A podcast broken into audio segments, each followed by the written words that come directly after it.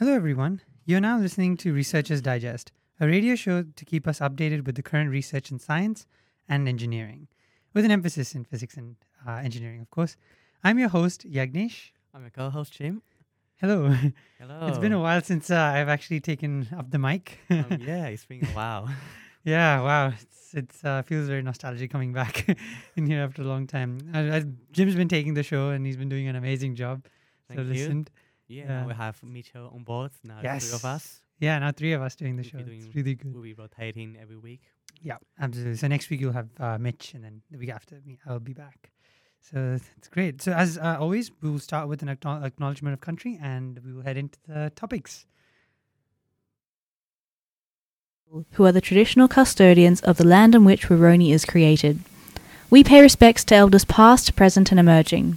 We acknowledge that the name Waroni was taken from the Wadi Wadi nation without permission, and we are striving to do better for future reconciliation. Alrighty. So uh, today we'll be covering, uh, hopefully, two topics in engineering. Uh, one regarding a robotic exploration, and uh, the next regarding AI and medicine. which is going to be pretty Ah, interesting. and uh, from Jim's side, uh, I believe you're going to be recapping on uh, last week's topic. Yeah. So last week, um, and I we talked about this new um, room temperature superconductor that was being di- discovered called Wow. LK99. Yeah. Yeah, I'm not sure if you've heard of that. No, I haven't heard about that. Um, I did briefly go through your topic uh, last week and um, understood a bit, but uh, I'll let you kind of recap on that. Yeah, just a quick recap. A superconductor is basically, as the name implies, a conductor below which, at a critical temperature, there will be no electrical resistance. Yep. Yeah, that's you know that. yes. And that one from physics. Room temperature, tem- room temperature superconductor basically means that it works at room temperature. That's amazing because I remember that um, usually for superconductors you have to cool them quite to yeah, a low temperature. below like 100 degrees Celsius, Yeah. minus 100 degrees Celsius. Yeah. Yeah, Yeah, and what our topic last week, what we discussed about this LK99 material, Hmm. uh, it actually works in in the boiling water temperature, like above 100 degrees Celsius. Wow. That's amazing. Really insane. It is insane. Um, and I it, was this uh, an artificial uh, material that was generated uh, in a lab, or is this something like an uh, alloy of two natural materials combined together? In the lab. It's a lab, so they synthesize this material. Yeah, yeah. Wow. And it was actually quite simple. So a lot of labs in the world have been trying to recreate and test this material. Yeah, And today I'm just going to do some update regarding yeah, how it's going. amazing. And uh, you would guess it failed. it failed. this is going to be an interesting, uh, interesting um, talk indeed. oh wow. I mean, it, it- it was hyped up so much. yeah. No because it um like even when you mentioned it i thought that wow this is defying my understanding of physics behind this area. Because in my understanding in order to like because effectively you want to slow the movements and make the electrons much closer to each other to actually improve the conductivity right? Yeah. so that's why you cool them. But then if you can do it in room temperature it kind of defies that uh, like logic in my opinion. I just didn't understand how that would work. So it was pretty pretty interesting to to see why it was debunked. Um Okay. Um, Yeah. for a quick recap on how superconductivity works, um, but it needs to be cooled at a really low temperature to prevent the random jiggling of Yeah. molecules. That, that's what heat is. And under superconductivity, an electron will propagate through the material, of, but like it creates a wave and that hmm. wave propagates through the material. That's what superconductivity is, but with some quantum effects. Yep. But then, yes, if you have certain materials combined, it might have special properties such that it might be able to propagate through the material even when there's a lot of noise and jiggling inside the material. Yeah, that seems very um I don't know. I, I can't get a physical intuition for that at the at the moment because they are, those those waves when they when the particles are like not moving as much, it makes sense for waves to pass through Yeah, like comfortably. yeah. But then yeah, when they're moving, it's gonna. It, I'm pretty sure it causes it's, it's a little bit like trying to Mm. find, it's propagate a small ripple inside a wave of oceans. exactly. Yeah. You wouldn't really see the ripple, right? The ripple will be distort, distorted quite a lot. Yeah, that's So the idea. Why, why? That's why it's so hard. Yeah. So it's it's pretty interesting. Um, I so here, shall we start with your topics? Did you, you have one more topic to cover today? I believe. Yeah. Yeah. But yeah, I'm just fo- keep following on for for this experiment. Yeah. So how so a lot of labs around the world try to recreate the method, and they have failed to to see that the material is actually superconductor. In fact, it's not even a superconductor. It's a really poor conductor. It's a resistor. that is uh, shocking. Wow. Is it because they did some steps wrong, or did they get something like probably not the same? Did they use the same techniques, or did they change something? not sure. The original author has yet to respond. Ah, ah, okay, yeah, nah. H- how long ago Um, was this exactly? Uh, th- Um, this paper? just a few days ago. Ah, okay, so this this conversation's been happening just a few days ago. Yeah. So okay, maybe maybe we'll see what he has to say. We might need to do another third update next week regarding this, yeah. depending on how the the original author- paper wasn't peer reviewed. Ah. May- yeah, maybe there were a lot of like Mm. mistakes they the authors failed to notice. I mean, if they got the entire superconducting thing wrong, that's it's not a mistake. That is uh, small by any means. And and for those Yeah. who don't understand about the logic behind papers, without peer review, you can't really um, prove whether a paper is accurate or not. The more peer reviews it gets, the more you can trust in a paper. So if a paper has zero peer reviews, generally speaking, it's not a very reliable body of text Yeah. at the moment. Yeah. That's why as soon as it was released in pre preprint, there will be a lot of people trying to peer review that. Yeah. So the experiment failed, but also there are some theoretical um, scientists trying to explain what they were actually measuring. Yeah, right. So one special property of superconductor is that below a critical temperature, you also release some sort of magnetic field, Hmm. And this magnetic field can cause the material to levitate. Ah, yes, I remember this magnetic levitation. That's how you yeah, get yeah. it. Yeah, yeah, yeah. So the original author they had this levitation, and then some theoretical physicists um, they argue that it's not really superconductor; it's more of a ferromagnetic property. Yeah, right. so it's just magnetic repulsion, effectively. Yeah, yeah. okay, man, that's that's a very controversial um, uh, body of text, I'd say, considering that other researchers haven't been able to replicate it, and also there's a lot of open-ended questions still um, needing to be answered. It's Yeah, so Yeah. most likely it's it's, it's it's not gonna work. yeah, wow. yeah, so Isn't that amazing? Like like these people publish papers even in this day and age when it's easy to disprove something for just I don't know some sort of fame, I guess, just to get their name out in the in the world. It's it's crazy. well, that's what science is. You find something and then it shows that it works, but then it actually doesn't. but in this case, it's like flagrantly they lied. if it doesn't work, then it's, it's clearly like, come on. Wow. We'll never know whether they lied or not. Maybe Yeah, fair enough. but it, it is funny. yeah. yeah. Yeah. When looking back, it is funny. As like they people like studying this material has quoted, it's actually a very highly resistive core quality material. The lower the temperature you, you go, the worse it is at conducting. Unbelievable. it's just this result is really funny. Yeah. That they claim to be a room temperature superconductor. I think they probably got the term superconductor mixed up there. Like Maybe they're going for super resistor. oh, wow. It's, it's very interesting. But yeah, that's a short update on the previous topic. Brilliant. Cool. So, are you ready to move on to uh, probably an engineering topic? Yeah, of Shall course. Yeah, so I have an interesting uh, topic about um, lunar exploration. Currently, it's been picking up a lot of speed, um, lunar exploration. So, going on to the moon and uh, performing some experiments and getting some samples.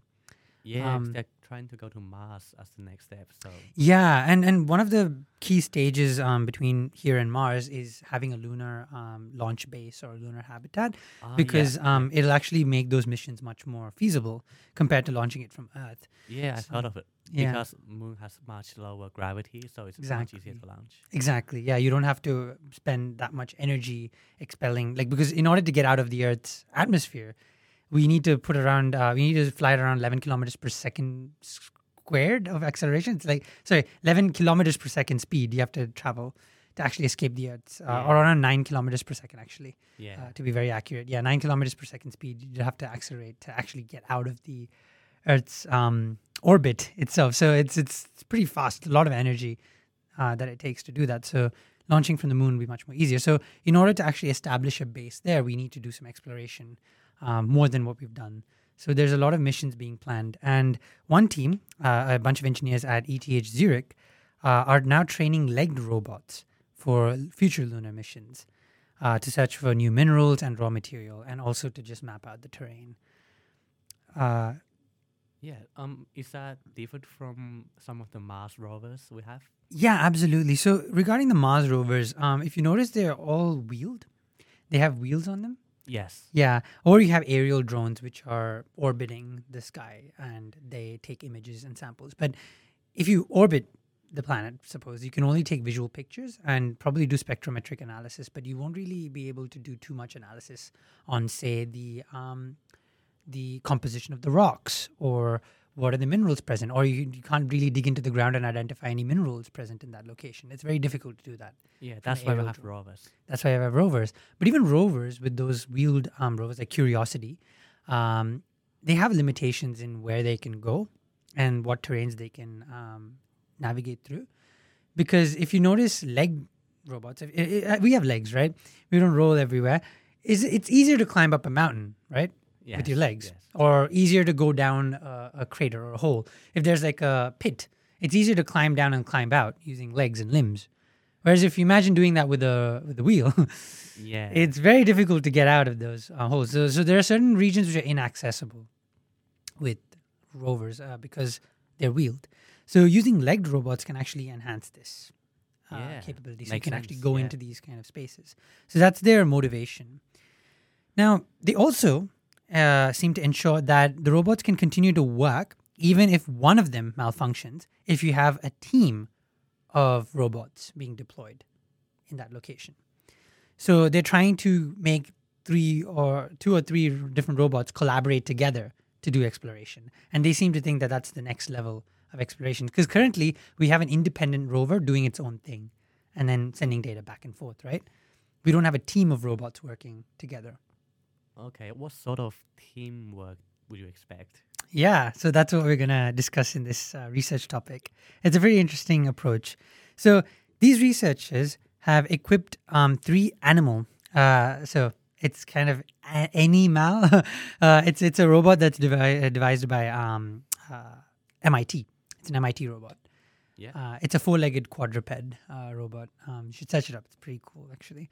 Um, it's one of the most advanced quadrupeds we have um, to date yeah. uh, being designed, and uh, it's a type of uh, legged robot.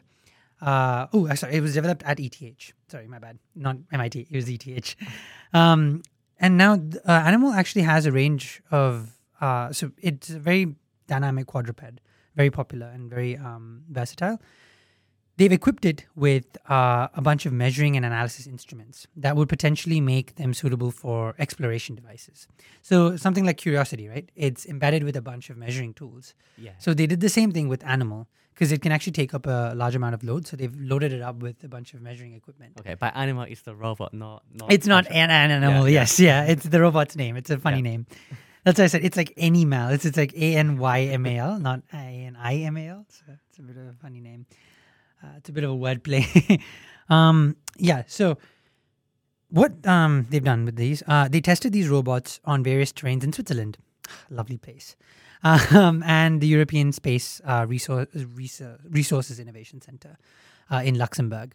So you know that for Mars missions and uh, moon missions, they actually choose very specific locations on Earth uh, where you can go and test the same conditions, Ah. like terrain conditions. Of course, not the same atmospheric conditions. Yeah, I've with the same terrain. some pictures where they take a picture of Mars and a picture of Australian desert. Yeah, exactly. You can simulate the same conditions yeah, yeah. on on Earth in those locations. So they did the same kind of thing where they went to various terrains in Switzerland and uh, the European um, uh, Space Resources Innovation Center, and they conducted a bunch of tests. Uh, now, this team this Swiss team actually won the European competition for lunar exploration uh, robots. Oh. Yeah, so that's like a competition which occurs between other countries where they each one presents their own ideas, and they kind of identify who's the best at performing these navigation functions or these um, analysis functions, and they have these competition between different robots, and these guys won the competition. So that's why they Wow. were like, "Cool, we should get out of paper because we actually Yeah, did, definitely. did, did this. Um, we succeeded with this idea." So the competition involved finding and identifying minerals on a test site, which was modeled after the surface of the moon. Right. Mm. So how they actually conducted this test is what their paper was about, uh, which they published in the Journal of Science Robotics. So, the first principle that they were covering is insurance against failure. Now, if you just have, say, a single Curiosity rover being dumped into an environment like the moon, now, if suppose some engineer messed up and there was a little glitch with the operation, then the entire robot would fail and you won't have any other means of getting the data. So all the, money that you poured into the mission is gone because of just one robot or one small small glitch, right? Yeah. You don't really have tolerances for those errors. So suppose if it's not a critical mission failure kind of component, if it's just like the mass spec, so a mass spectrometer to analyze certain rock samples malfunctions, you won't be able to perform that feature at all, right? Mhm.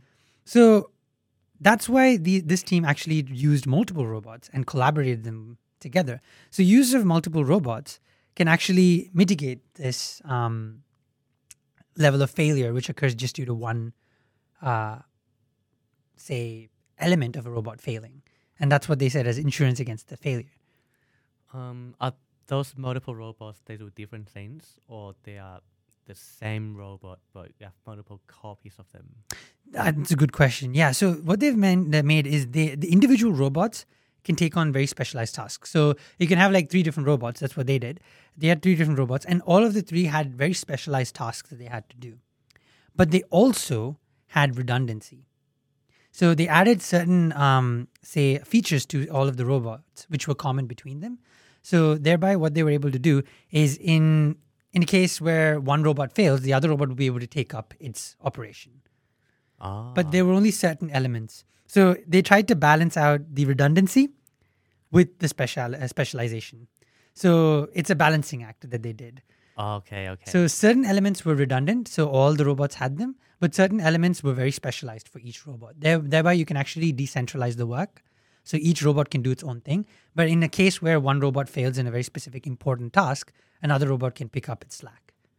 Hmm, that's very clever. Yeah, it was a very interesting thing. It might seem very intuitive, but it's actually very difficult trying to make robots collaborate. Um, I personally work uh, in robotic collaboration uh, at um, UC, and like we deal with this like complication where it's very hard to make a robot talk to another robot. It may seem very easy in concept, but in in generality, trying to make them function together is very different because we as humans have a way of communicating which is very intuitive, but robots don't have that intuition. You have to hard code all of that in. So it's very difficult trying to make robots collaborate, in, especially in these complex mission environments. So was, that's why it was a very unique um, implementation done by this team. So how do they make them communicate? So effectively, um, the exact mechanism behind uh, the communication is quite deep. You need to actually understand robotic communication, and it's a, it's a huge topic behind what type of protocols you'd use and everything. But the a very um, kind of not too much detail oriented explanation would be identifying certain areas where they can um, effectively transfer data between each other. Yeah. So it's kind of integrating them in an environment where they can relay data between each other and they can perform logical checks on the data. So if suppose data is not incoming from a very specific function from one of the robots, it'll identify that as a failure. And then it'll come and then you have to add a control algorithm in the background, which takes over this feature. So you'd have to replan. I mean, most likely those kind of operations will be done from a ground base. So you'll just receive information being like, oh, this robot failed. And then you would control and add another set of algorithms to the other robot. But in the environment themselves, they just be relating data between each other. So you'd have this kind of data transfer between all of them. And They will work out, okay, this thing has failed. I need to go pick up Slack from here. So Mm. yeah, Yeah, that- it's a combination of ground-based control and just in uh, in situ communication between the robots. If they want to put it in, onto the moon, then that's Yeah. a big task. Yeah, but thankfully, since the moon is not very far away, you can also do some ground-based control quite quickly. It doesn't take that long for the data to come back and forth between the moon and Earth. Yeah, yeah. But if it was in Mars, it's a different case. It'll take. like- four minutes. Or Yeah, I think that. yeah, something like that. So it's, it's a long time. so yeah, now the researchers at ETH Zurich and a bunch of other universities um, at Basel, Bern, and Zurich uh, solved this problem by equipping two-legged robots as specialists. So remember we said they were like there are three robots that they worked with. So two of the robots were two-legged. Uh, sorry, two of the robots were legged robots. Right? Um, yes. Uh, one robot was programmed to be particularly good at mapping the terrain and classifying the geology. Uh, so it used a laser scanner and several cameras to be able to do that. And this robot's function was just to gather the mineral composition of the rocks. So that was its specialized feature. Yeah. Why is a geologist? yeah, a robotic geologist. And the other robot speciality was to identify rocks using a Raman spectrometer and a microscopy camera. So they, these are two different tools, but if you notice, they're doing the same task. They're Yes, identifying the rock composition. say, Yes. So this is where we have that redundancy, but at the same time, specialized features because the Raman spectrometry is going to show you a bit more different layers of data, and compared to the spectral analysis performed by a laser scanner, but together they have they form a bigger database. But if suppose one of these ob- uh, devices fail, you still have the other one, which is doing analysis anyway. Basically, So you still get some data. Yeah. It's not like you get no, no data. You still get good data. Yeah. It's just that if both are working, you just get an enormous amount of data, which is really good to work with, which you can characterize more information out of it. But the loss of some information does not mean loss of all information, which is what we're we're focusing on over here. Yeah. Even though it is it's redundant, you're you're not actually wasting any resources. Exactly. Yeah. Which is a very intelligent way of doing it. And now the third robot, you must be wondering, it was a generalist robot. So it's not necessarily legged. It could be aerial. It could be um, any any kind of. It could be wheeled. But this generalist um, robot, it had to map the ter- uh, map the terrain and identify rocks. Again, it was doing the same features, but it had a broader range of tasks than the specialist ones. So it was moreover like an overarching kind of viewpoint rather than individual specialist viewpoints. A super robot. A super robot. sure. so its equipment, man. Uh, so this particular um, robot, the third robot, it didn't have very sophisticated equipment like a Raman spectrometry or a laser um, scanner. It just had very generalist equipment. So it couldn't really perform high precision tasks. But um, this thing made it possible to complete the mission should any of the other robots malfunction. So you have this very advanced robot which does really high quality sensing. You have another robot which does similar layer of level of sensing, but not as good. And then you have a third robot which doesn't do as good as the both, but it still relays data. So you always are getting some sort of data from all these three robots from different yeah, means. What about the cost of building three different robots compared to having the property of all three robots going into one? That's a good question. Now, I the paper doesn't really address cost, which is a which you might find funny, but um, in regards to space research, cost is usually not an object. Oh, it, it's really? it's very like it's it is it is um it is a key factor, but usually they have a lot of money to blow their budget on. So three robots versus one robot, especially when you're considering like Anymal uh, as a robot, it really doesn't impact it too much in a sense. It's not a huge um, kind of complication. In, in Space terms- industry has a lot of money. It has a Yeah. lot of money, yeah. they do have, a, especially if you compare ESA and um, NASA. They have crazy amount of money. You should see their budget. I mean, the the James Webb Telescope. It was like a couple of billion dollars. I mean, come on. Yeah. Yeah, and they still have budget to launch other missions now. They're launching new missions even like next do. year. So, so they have a lot of money. so three robots really doesn't um, add too much of a complication because if you consider the fact that if one of those robots failed, you still have other robots functioning in the field, which gives you valued data, right? So if suppose you just launched one robot and it failed, that's a that's just money down the drain. That's it, kaput. Whereas if you launch three robots, you at least have something to show for it. Since they have infinite money, you can just put build three of the same robot.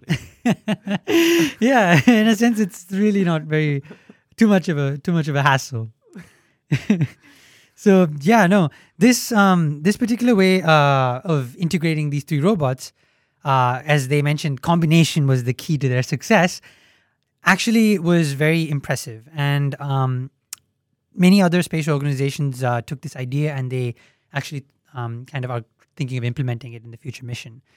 And um, yeah, ETH0 basically won that competition thanks to this uh, unique combination of robots, specifically um, the legged robots, because the legged robots actually enable them to go through multiple different terrains compared to other robots. So they could actually survey more area or more different type of um, land uh, landscapes, and therefore they could get more useful data by using those robots.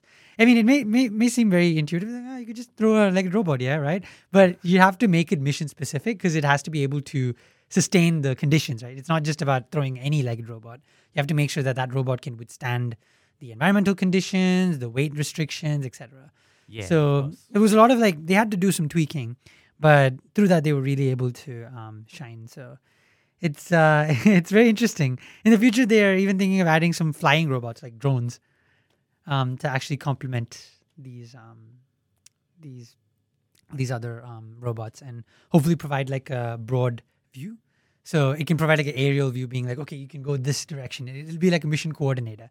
So it'll be like targeting, okay, this this particular location has a bit of a hazard, so move to the other location. You know what I mean? So this kind of collaborative robotic um, exploration is what they're thinking of for heading towards sci-fi. It's heading towards sci-fi, indeed. So yeah, that was the topic. Hope you found that uh, interesting Yeah, in terms of interesting. Thank collaborative robotics. So we'll take a short break and we will get into your physics topic for the day. Yep. All right, we're back. Welcome back. For this next topic, we have a new proof which finds that there's an ultimate instability in a solar system model. Damn. Now, this is uh, more of a massive topic. It's like, Hmm. as the name suggests, a proof. And we know how much you like math. Yagnish, don't even get me started, buddy. I mean, I like math. I just don't like mathematicians. It's, it's, it's a very specific niche. Anyway.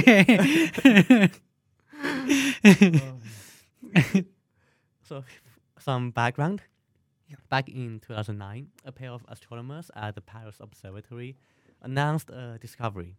Hmm. After building a detailed computational model of our solar system, they ran thousands of numerical simulations, projecting the motions of the planets billions of years into the future. And most of the simulations, they vary the starting point of Mercury's orbit by just over like around one meter So one meter in its orbit, like it no, just in moves. its starting position. Oh, okay, okay. So Just like they tr- they alter it for each simulation, and Okay.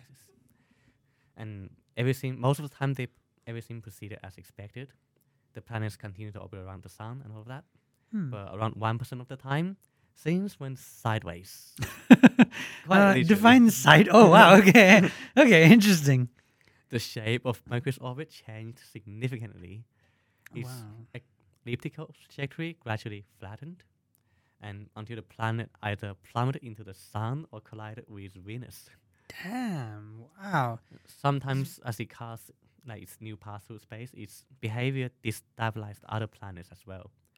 For So it example, caused like a ripple effect. to yeah. Mars might be ejected from the solar system, or it might crash into us, Venus, and Venus and Earth could, in a small, slow cosmic dance, can exchange orbit several times before eventually colliding.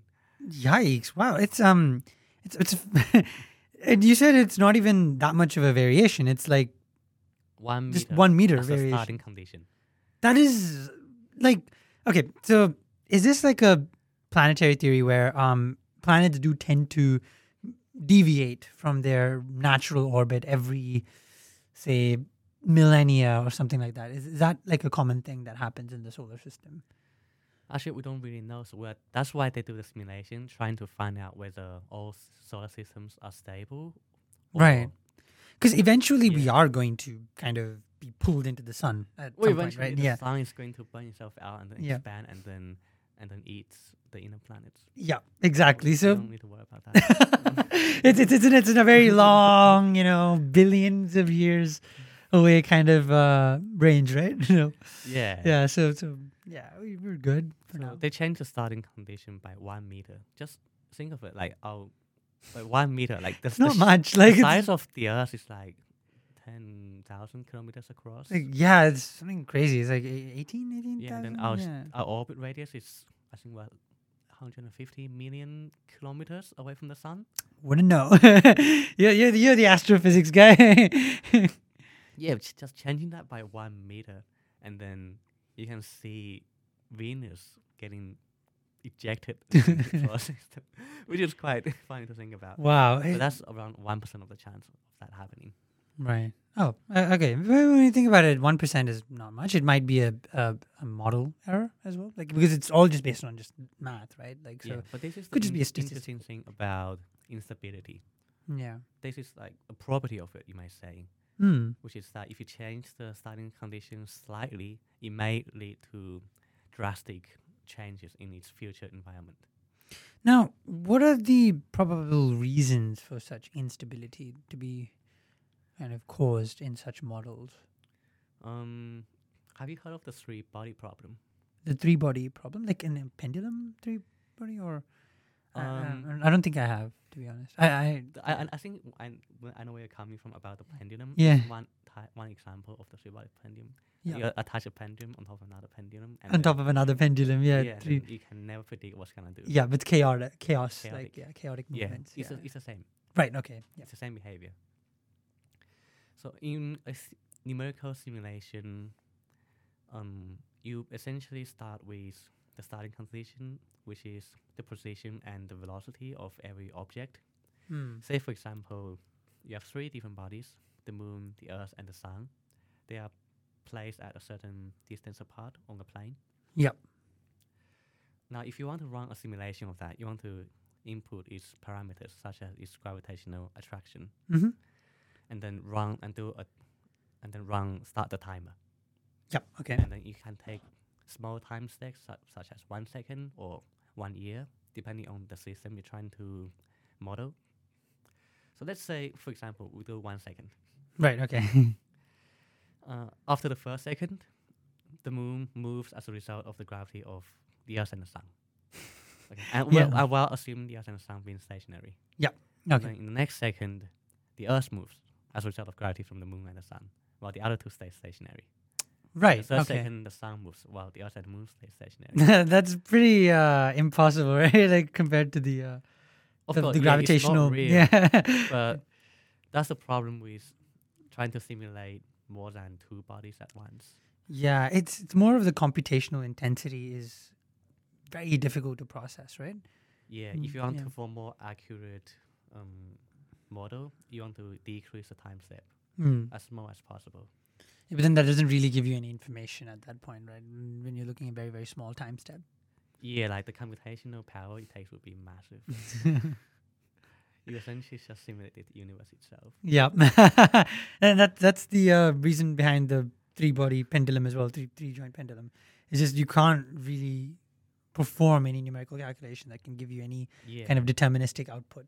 yeah. The motion of Right. one body is depending on The other two. two other body, which also depending on each other. Yeah, exactly. So it's way too much complexity in the algorithm to actually simulate.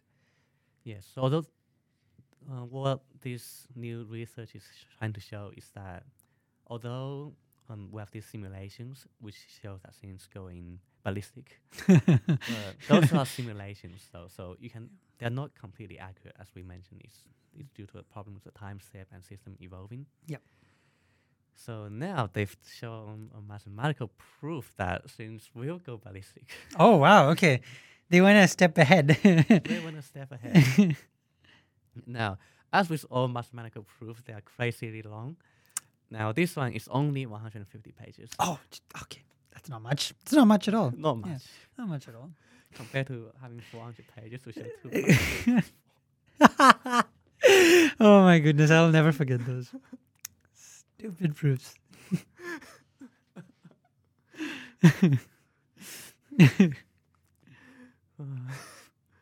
Anyways, um, in the late in the late 19th century, Henry Poincare found that even in a model with just three bodies, it's impossible to compute exact solutions to Newton's equations. Yeah, uh, the the Poincare conjunction was made by him, wasn't it? Yeah, Yeah, a brilliant mathematician. Weird guy though.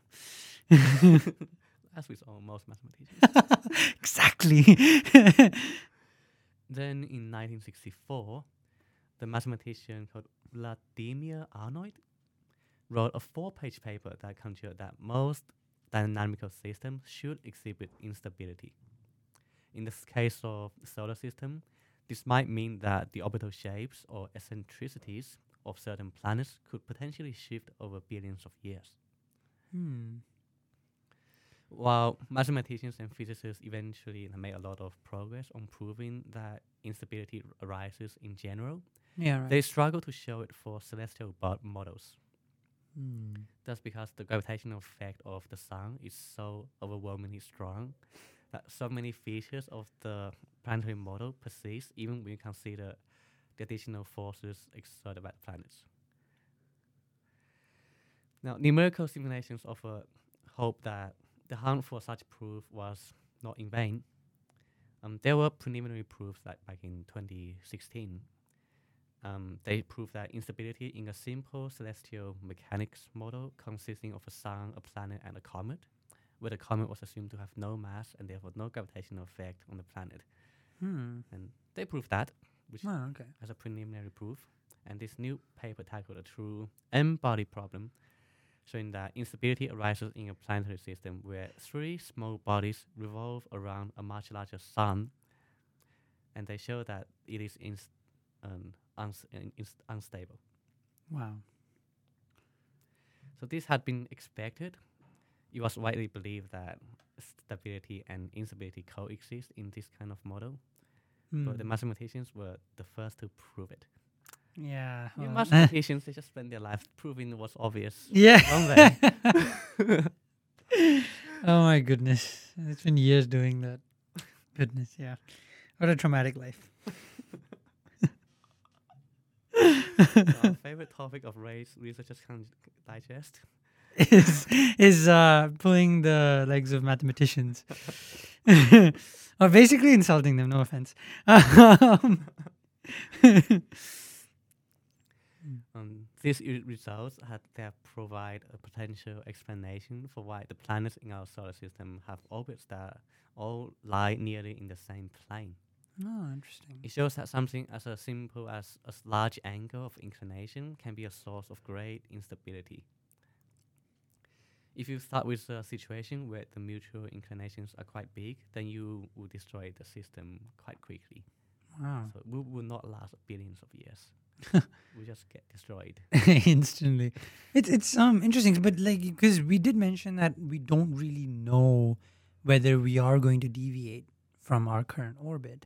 I mean, eventually you'd expect that you would, right? As a uh, as the sun keeps passing through its stages, at some point we are going to get deviated from our natural orbit. So, are these particular uh, models that have been derived from the simulations are they actually likelihoods that can actually occur, like likelihood events that can occur, or are they Um, just kind of The current sci-fi? research is only for three bodies around the sun, which is very different from our own solar system. We have so many different comets and asteroids and planets, yeah, right. All all exerting. so far away from what we have here. yeah. They'll probably need another ten thousand pages for that. yeah, we'll wait probably a hundred years for that paper to come out, for that proof to come out. Yeah.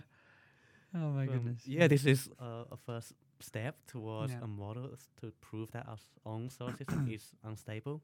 Wow. Hopefully, they can do that before our own solar system actually dies. then then I think that's the best kind of proof that you can obtain. you know, like when they when they exactly try to prove it, the solar system ends. They're like, we were going to be right. Fifty thousand pages later.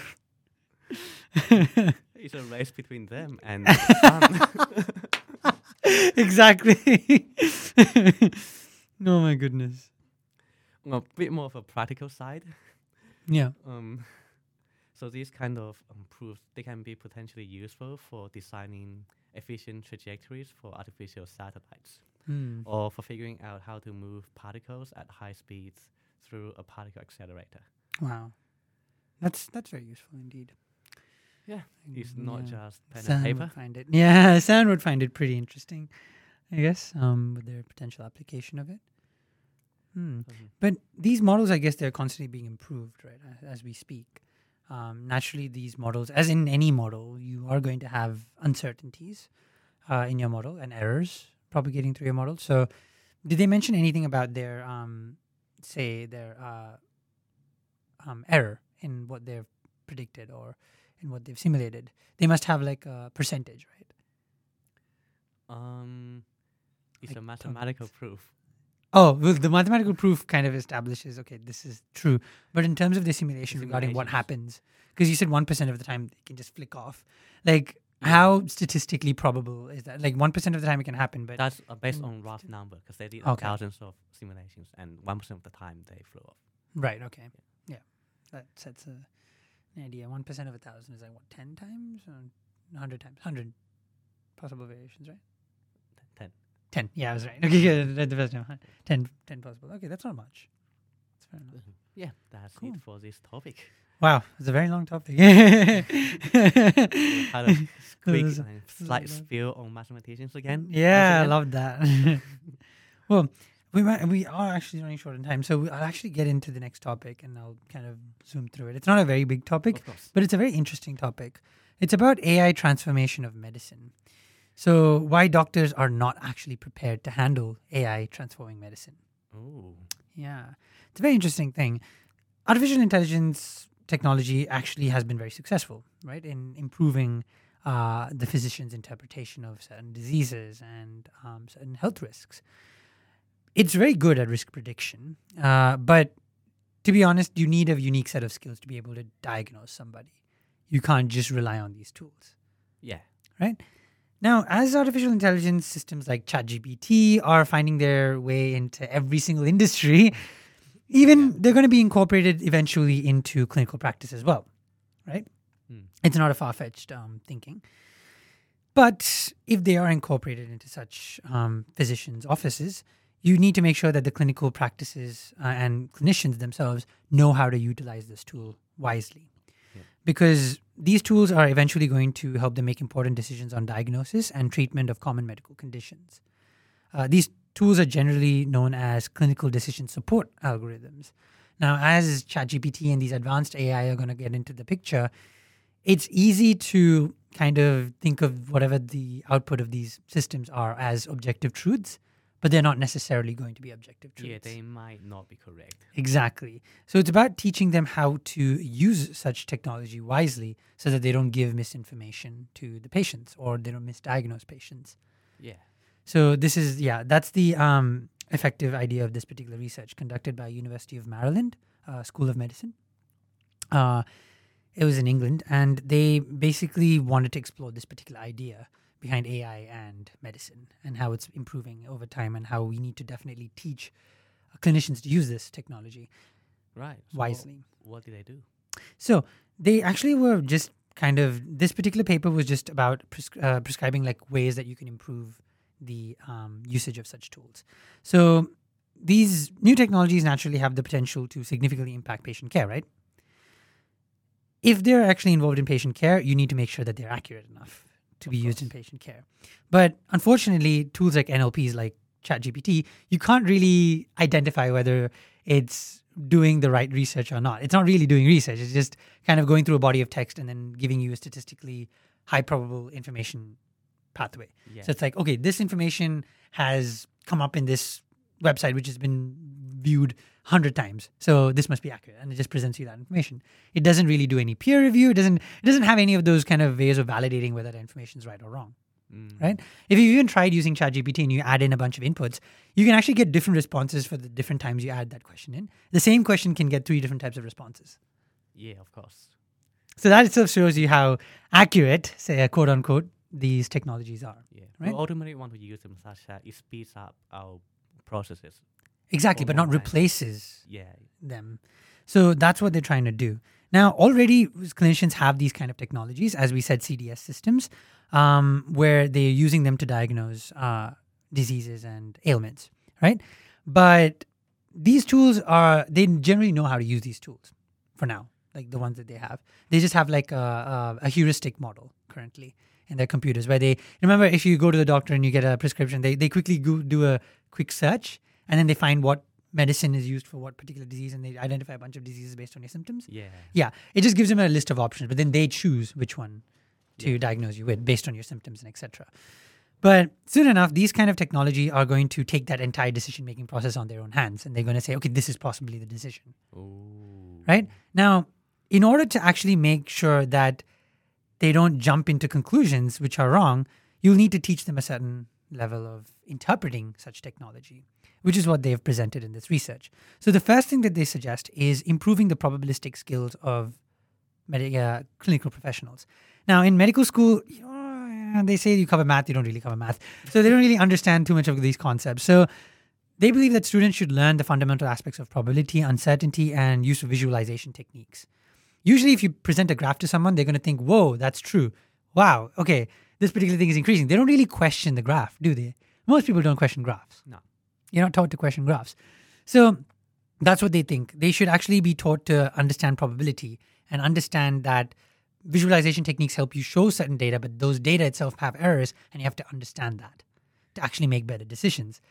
If you're just believing a graph, uh, you're really making a poor decision there. You need to understand what's behind the graph, what they've used behind it, what are the errors behind it, actually to make a good, valid choice, right? Valid decision. Definitely. So that's something that they want to improve. Incorporating algorithmic output into decision making. So physicians should be taught to critically evaluate and use the CDS pres- uh, predictions in their clinical decision making rather than just relying on them. So they need to do critical analysis. They need to actually rely on their medical training rather than some AI algorithm training, you know? So they need to understand the context in which these algorithms operate, recognizing their limitations, un- understanding and considering relevant patient factors that the algorithms may have missed. These kind of things need to be taught in schools to actually enable them to be better professionals. Right. So they are trying to upgrade the current curriculum. Exactly, the teaching standards. Because if doctors aren't taught in these areas, they're going to make bad decisions because they're going to rely on technology too much. Yeah. And we know technology is not perfect, it is prone to errors. Um, there was a very famous uh, COVID case where uh, they used this particular nat- like um, AI model to predict whether someone has COVID or not, and it was basically checking X-rays and then showing whether these people have COVID or not. Now it was very accurate in producing results, but when someone opened the hood and then decoded what it's doing in the background, all it was doing was checking the dates. It wasn't even looking at the X-ray; it was just looking at the date and then matching it with cases which occurred in those dates and then linking them together. So naturally, it was accurate because people who must have gotten in that day must have come to get a checkup. So most people who ever went to the X-ray on that day would have had COVID because they wanted to check themselves out. But it was completely comparing the wrong information, so it was not really providing good information at all. But you see, like people were relying on that system. They think it was accurate. They were like, "Oh wow, look at this, ninety-eight percent accuracy, brilliant." But it was not even doing the right thing. So when you trust these kind of um, these AI systems, you need to know really what's happening in the background. You need to be very critical about it, and that's what we need to teach doctors. The last thing that they wanted to teach was practice interpreting CDS predictions and applied in applied learning. So medical physicians should engage in practice-based learning by applying these algorithms to individual patients and examining how different inputs can affect their predictions. Just like how we go and put the same question in three times and then see how it changes, and we're like, okay, what is a common factor between them? As engineers, we understand those. Physicists, we understand this, but we need to teach that to doctors as well to make better conclusions. So these are some of the um, things that the this university has suggested to actually better enable doctors to perform better, so that we don't get misdiagnosed and end up getting killed because because some doctor decided to use an AI algorithm instead of actually using his medical skills. You know, so we got to teach them to use this technology properly. And this goes beyond just medicine. I think it's in every profession. It's soon enough going. It's it's being used in everywhere, right? Yeah. Um, a lot of jobs are using them. People are using ChatGPT to write policies as well. It's kind of scary, actually.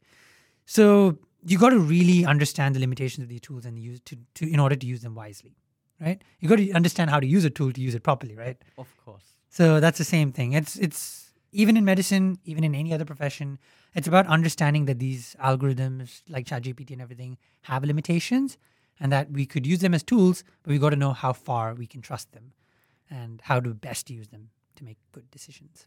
Yeah. Do you think one day that these chat GPTs, or these AI tools, will be able to completely replace uh, medical practitioners? It's distant. Um, the thing is, no matter what algorithms you take, sometimes it requires a very specific niche, experience based um, decision making that AI just isn't ready for. Probably in the future, if you can make artificial intelligence as intelligent as humans, then you could probably get away with it. But I really think that it's very far away. Really far. Really far away. Um, because we currently don't even have a great understanding of our own brains.